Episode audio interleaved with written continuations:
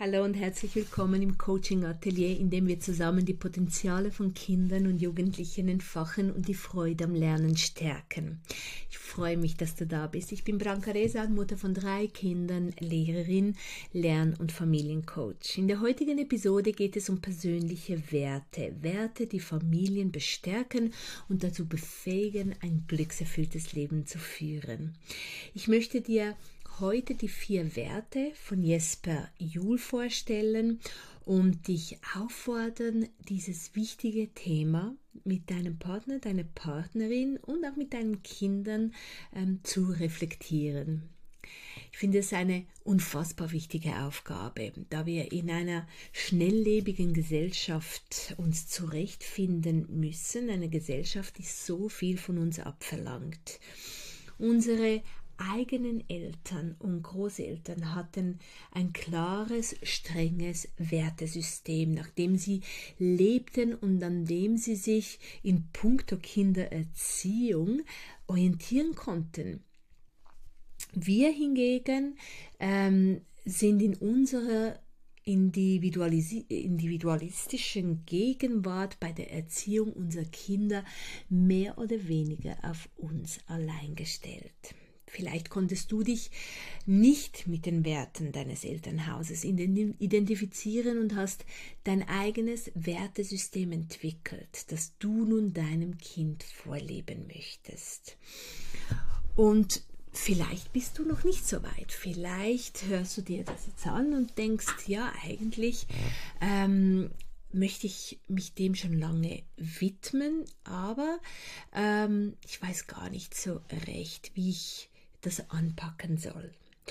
Und da finde ich, hilft es schon herumzuschauen und sich zu überlegen, ähm, was erzählen Erziehungsexperten, Pädagogen, ähm, welche Werte ähm, haben Sie oder finden Sie wertvoll und äh, beobachten in verschiedenen Familien, dass sie dass sie viel Gutes bewirken. So ein Pädagoge ist oder war für mich Jesper Juhl. Ich bin auch Family Lab Seminarleiterin, habe diese Ausbildung abgeschlossen vor langer, langer Zeit, als mein mein äh, ältestes Kind vier Jahre alt war. Das heißt, das war vor zwölf Jahren, als ich diese Ausbildung genießen durfte.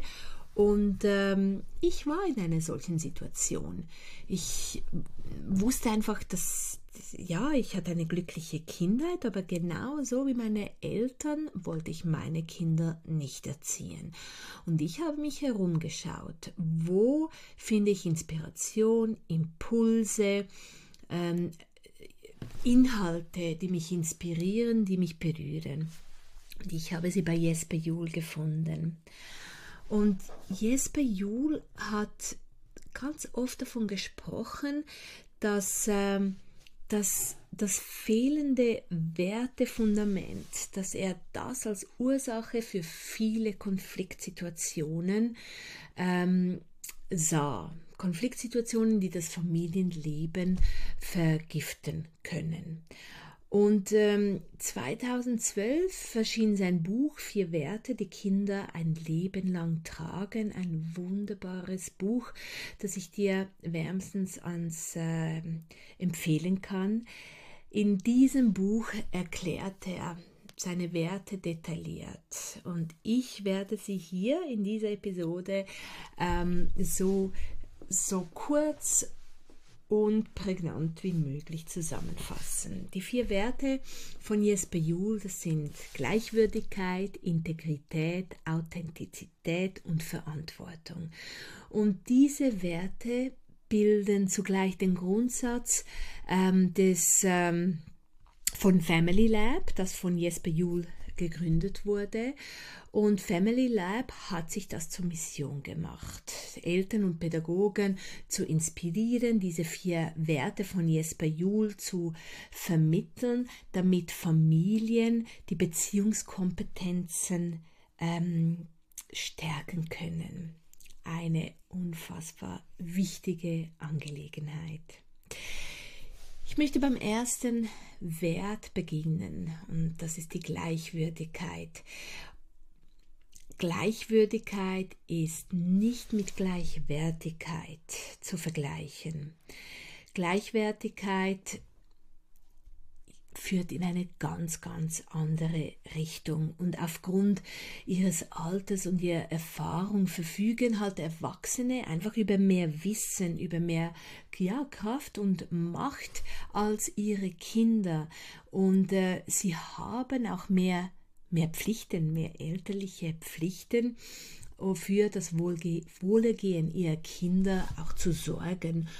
Und Gleichwürdigkeit meint also, ähm, dass wir respektvoll mit einer fühlbaren Wertschätzung unseren Kindern ähm, entgegenkommen, entgegentreten, dass die Kinder ähm, sich wirklich ge geliebt fühlen. Und es ist, das ist auch etwas, was Jesper Juli immer gesagt hat, alle Eltern lieben ihre Kinder, aber nicht alle Eltern können es ihren Kindern zeigen durch eine wertschätzende Art und Weise, indem sie gleichwürdig mit ihren Kindern umgehen. Und eigentlich ist das ja ein Wert, das wir als Vorbilder wirklich vorleben möchten, weil wir möchten, dass unsere Kinder genauso mit ihren Freunden, Freundinnen, mit bekannten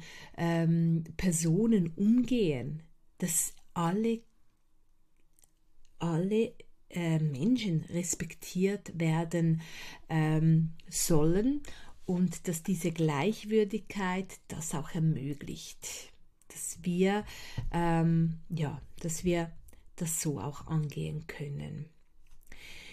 Gleichwürdigkeit bedeutet nicht, dass wir alle Wünsche unserer Kinder ähm, nachgehen und auch nachgeben, wenn unsere Kinder etwas unbedingt wollen. Und die bedürfnisorientierte Elternschaft, die führt oft in diese Richtung, dass wir uns selbst äh, vergessen, wir Eltern, wir Bezugspersonen und uns eigentlich nur um die Bedürfnisse unserer Kinder kümmern, auf eine Art, dass dass die Kinder gar keinen Bedürfnisaufschub mehr trainieren können.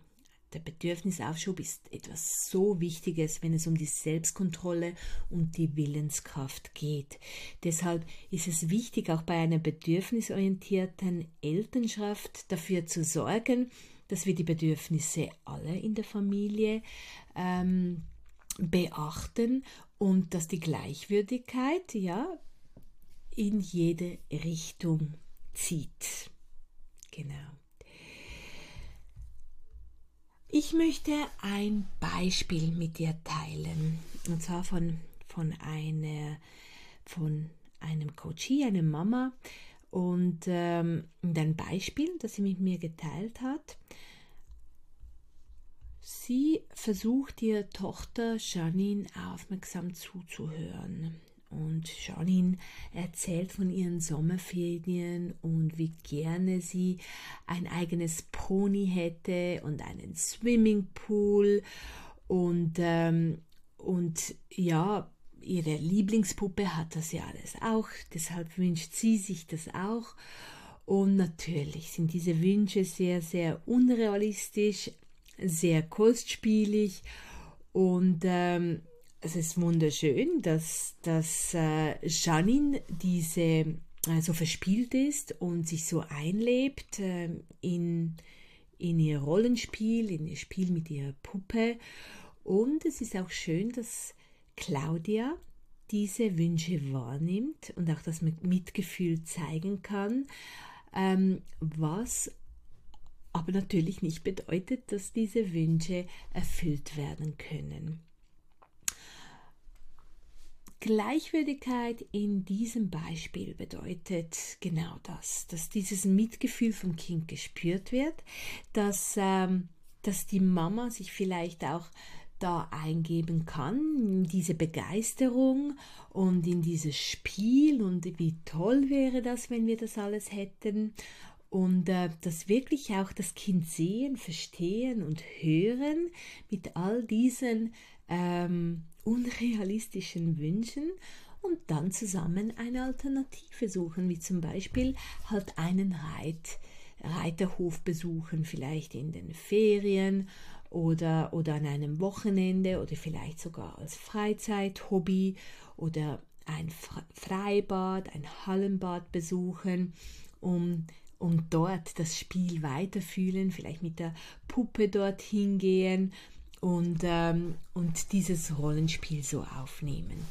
Das wäre ein Beispiel, wie wir Kindern äh, zeigen können, dass wir diese Wünsche verstehen. Und ich denke, als Kind hatten wir auch oft unrealistische Wünsche, die nicht erfüllt wurden. Und da darf man ruhig auch äh, mitspielen und zeigen, wie toll diese Wünsche sind und dann zusammen Alternativen suchen und das nicht einfach unter den Teppich fegen und dem Kind sagen, dass, ähm, dass es nicht richtig tickt, weil es so unrealistische Wünsche hat. Das finde ich ein, ein ziemlich äh, schönes Beispiel, das zeigt, wie Gleichwürdigkeit in, in der Familie gelebt werden kann. Der zweite Wert, den ich vorstellen möchte, ist äh, Integrität. Und damit ist die persönliche Integrität der Eltern, aber auch die Integrität der Kinder gemeint. Eltern halten handeln integer, wenn sie ihre persönlichen Grenzen ganz klar formulieren und aufzeigen, und zwar ohne irgendwie ihre Machtposition zu missbrauchen. Es, es geht auch nicht darum, den Kindern jetzt äh, ganz klare Grenzen zu ziehen, sondern oder aufzuzeigen, sondern mehr äh, für die eigenen Grenzen einzustehen und dem Kind klar zu machen, dass die eigenen Grenzen wichtig sind. Und wenn die Regeln nicht befolgt werden, dass ich mich dann als Begleitperson, als Bezugsperson nicht gut fühle und ich nicht für mich sorgen kann und ich vielleicht sogar auch leide und ähm, und das nicht zulassen möchte. Und mit Hilfe von Ich-Botschaften können diese eigenen Bedürfnisse wunderbar kommuniziert werden.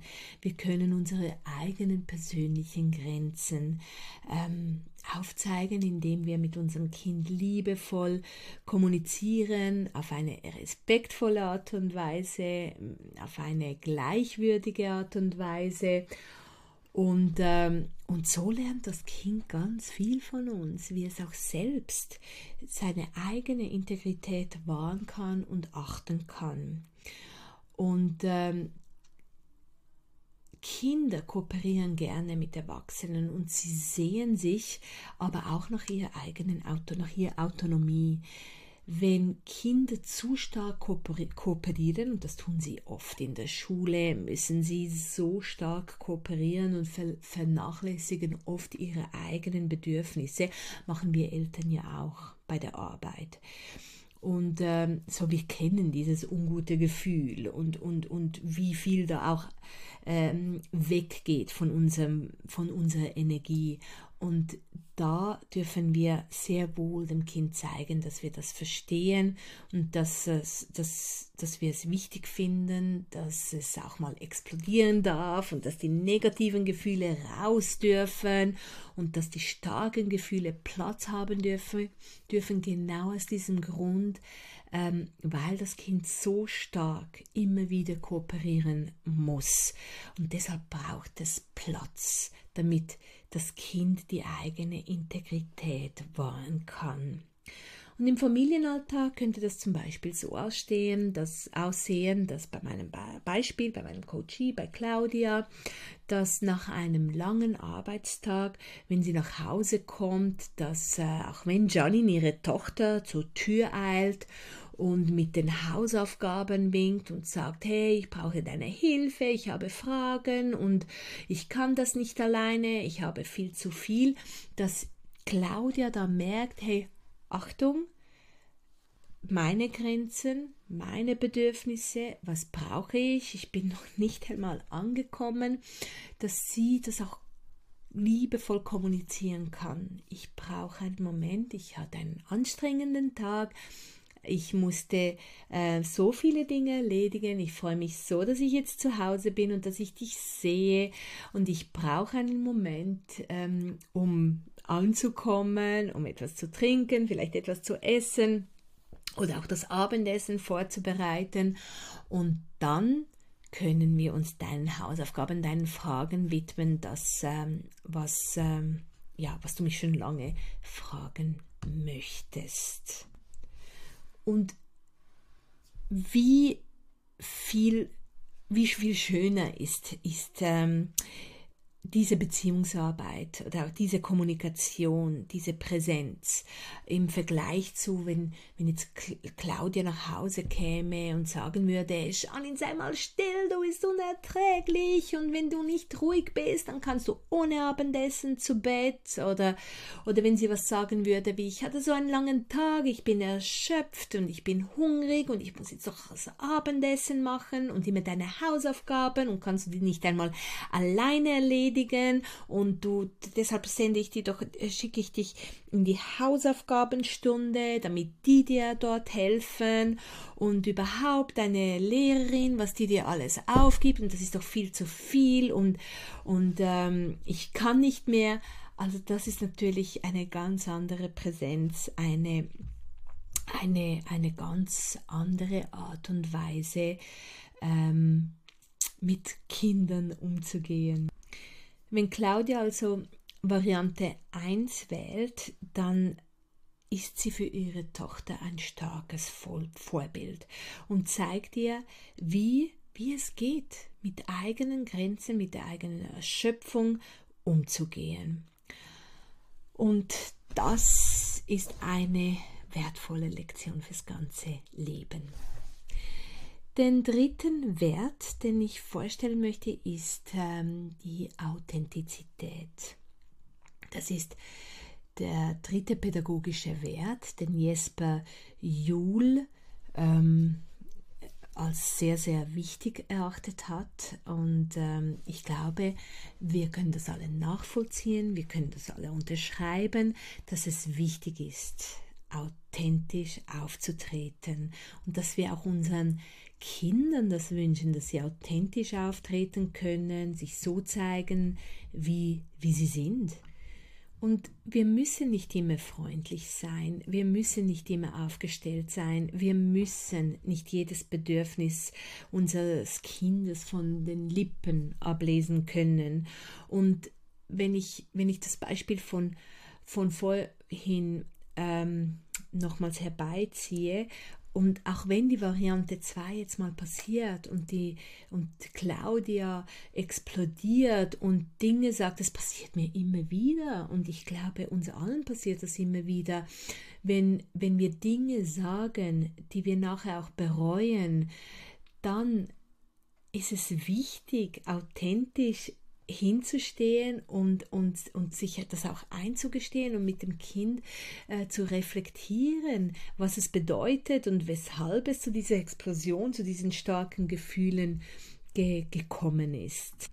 Was ich auch wichtig finde, ist, dass ähm, Kinder sehr gut mit Verschiedenartigkeit umgehen können, auch bei zwei Elternteilen oder auch in einem Klassenzimmer mit mehreren Lehrpersonen wenn die Lehrpersonen oder die Eltern authentisch auftreten. Die Kinder spüren es dann und dann können sie sehr wohl akzeptieren, dass es bei Papa so läuft und bei Mama einfach anders läuft. Dass, dass ähm, mit Papa vielleicht getobt werden äh, kann oder halt auch mit Mama und auf die Schulter klettern und was auch immer.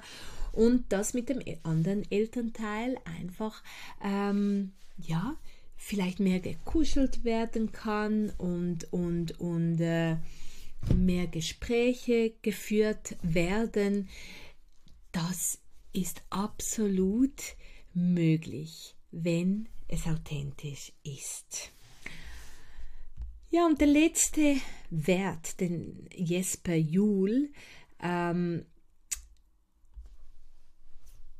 in die Welt gebracht hat. Nein, das kann ich nicht so sagen, weil äh, ähm, dieser Wert, das ist Verantwortung. Und das ist natürlich ein Wert, der den nicht, nicht Jesper Juhl erfunden hat. Ich würde sagen, von all diesen Werten ist, denke ich, die Gleichwürdigkeit so der Begriff, der Jesper Juhl am meisten geprägt hat und wirklich ein, ein Begriff, der, den man, wenn man ihn hört, dann denkt man an Jesper Juhl sehr, sehr oft. Bei Verantwortung ist das natürlich etwas ganz anderes. Aber für Jesper Juhl war, war das der vierte Wert, den er als sehr wichtig empfunden hat. Und ähm, ich habe auch einen ganz langen Blogbeitrag über Verantwortung geschrieben, über Eigenverantwortung, weil das tatsächlich so, so wichtig ist, auch für die Selbstwirksamkeit von Kindern. Und ähm, ich finde vor allem in, in unserer heutigen Welt ist es wichtiger denn je, weil es eben diese bedürfnisorientierte Elternschaft sehr in eine Richtung führt, in der ähm, Kinder weniger und weniger Verantwortung für das Miteinander übernehmen. Und ja, vielleicht, ähm, vielleicht haben sie auch Eigenverantwortung, aber so die Verantwortung, die globale Verantwortung und die soziale Verantwortung, die geht, die geht oft verloren. Und für mich in meinem Klassenzimmer, aber auch für mich äh, zu Hause, in meiner Familie, äh, ist das, steht das absolut im Vordergrund. Genau aus dem Grund, weil ich weiß, dass das, ähm, dass das so wenig Beachtung erhält und einfach immer, immer wichtiger wird. Und ähm, ein Beispiel, das ich da teilen kann, ist ähm, ein Beispiel eines Vaters, wir nennen ihn jetzt hier Pascal, der davon spricht, dass er am Abend nach Hause kommt und müde von der Arbeit, äh, ausgelaugt und ähm, ja, und dann in das, ähm, in das Zimmer, in das Zimmer kommt und ein riesengroßes Chaos vorfindet. Und, ähm, und dann geht er vielleicht danach ins Büro, wo seine Sachen sind, und dann sieht er noch, dass seine Dokumente irgendwie äh, absichtlich hinuntergeworfen wurden. Ähm, und, und da verliert er seine Geduld, er explodiert und er wirft äh, seinen Kindern, seiner Frau vor, ähm, ja, einfach die Dinge nicht im Griff zu haben. Bei diesem Beispiel kann es auch sein, dass ja, vielleicht die, die Dokumente zufällig auch vom, vom Papa auf den ähm, Boden geworfen wurden. Das Beispiel hatte ich auch in, in, in einer Familie, ähm, dass, dass da dann die Frau das so auch ähm, beobachtet hat, der Papa das nicht einmal mitbekommen hat, dass diese, diese Stapel in, in seinem Durcheinander und seinem Chaos und seinem Stress irgendwie hingefallen sind. Und, und was ich aber sagen möchte, ist, dass wir Eltern uns einfach immer überlegen, wie wir die Verantwortung für unsere Ordnung, für unsere Dinge übernehmen können. Das heißt, wenn das einmal passiert mit diesem Stapel, dass man vielleicht dieses Büro dann auch zumacht und den Kindern sagt, okay, hier nicht rein. Und beim Zimmer des Kindes, wenn das sehr chaotisch ist, dass wir Kindern auch helfen, da wirklich einen Überblick zu haben und, und schrittweise sich das auch vorzunehmen, das, ähm, das Zimmer aufzuräumen. Also wenn wir nie Energie investiert haben, dem Kind das aufzuzeigen, wie, wie, wie es das Zimmer aufräumen kann, schrittweise und vielleicht etwas spielen und dann zurückräumen, da müssen wir einfach uns reflektieren und überlegen, okay, was habe ich verpasst und was muss ich nachholen, damit mein Kind die Eigenverantwortung für diese Dinge übernehmen kann und, äh, und selbstständig auch Dinge erledigen kann. Und ich denke, das ist, wird auch immer, immer wichtiger in unserer Zeit, dass wir Kindern Verantwortung übertragen. Kinder können so, so viel mehr. Und das ist, das ist ein anderes Konzept, das C.S. Bayul so wunderbar vertreten hat, dass Kinder kompetent sind. Und zwar schon so, so früh. Und wir Eltern so viel ähm, so viel selber erledigen, was Kinder schon erledigen können. Muss nicht so sein. Das äh, soll nicht so sein. Denn wenn wir Kindern Verantwortung übertragen möchten, dann müssen wir wirklich daran glauben, dass sie Verantwortung übernehmen können und dass sie Dinge meistern und auch wenn Fehler passieren, auch wenn es nicht gut läuft, dass wir da Geduld üben, dass wir weniger perfektionistisch denken und dass wir solche Situationen auch nutzen, um unseren Kindern ähm, diese Kompetenz mitzugeben, mit Fehlern und Misserfolgen umzugehen, mit Konflikten, mit, äh, mit Reflexionen, was es braucht, äh, damit es allen gut geht. Ja, das waren die vier Werte, die ich in dieser Episode vorstellen wollte. Vier wunderbare Werte, die, die bestimmt in jede Familie gehören. Aber vielleicht hast du ja auch deine eigenen Werte, die dir wichtig sind, die deiner Partnerin, deinem Partner wichtig sind, ähm, Werte, die deinem Kindern wichtig sind. Und was ich einfach zum Schluss noch anfügen möchte, ist, dass Werte eine wunder, wunderbare Antriebskraft sind und wirklich diese intrinsische Motivation schenken können, die wir uns wünschen für unsere Kinder. Also wenn ich noch zu, zusätzliche Werte habe, wie, wie wir können schwierige Dinge meistern, wir bleiben dran, ähm, wir geben nicht auf, wir, ähm, wir kümmern uns um, um, um Schwächere, wir kümmern uns um ein gutes Miteinander. Wenn wir solche Werte haben, das motiviert, um dann wirklich intrinsisch von innen Dinge zu erledigen, auch wenn es schwierig wird bei den Hausaufgaben, bei den Prüfungen, dann solche Werte, wenn die tief sitzen, dann bleibt ein Kind dran, es gibt nicht auf und es macht weiter. Und ähm, es kann mit Fehlern besser umgehen, es kann Misserfolge ähm, ja sogar feiern, wenn es diese Wert, wenn diese Werte tief sitzen. Und da können wir in der Familie ganz viel dazu beitragen, aber auch im Klassenzimmer mit unseren Schülern und Schülerinnen. Denn es können sehr wohl verschiedene Werte sein und, ähm, und das ist das, was ich was ich dir und deiner Familie oder deinen Schülern und Schülerinnen wünsche. Ja, ich hoffe, du konntest viel für dich mitnehmen, für deinen Familien- oder Schulalltag. Lass mich wissen, falls du Fragen hast, falls du Anregungen hast, falls du Ideen für weitere Themen hast, die nehme ich immer sehr, sehr gerne entgegen. Und sonst kannst du gerne auch meinen Newsletter, meinen Spickzettel abonnieren. Dort erhältst du immer direkte Links auf verschiedene Angebote, aber auch auf ähm, die neuesten Inhalte wie, wie Blogbeiträge, äh, Podcast-Episoden und, äh, ja, und weitere Mindset-stärkende Impulse. Alles, alles Liebe und danke fürs Zuhören. Mach's gut.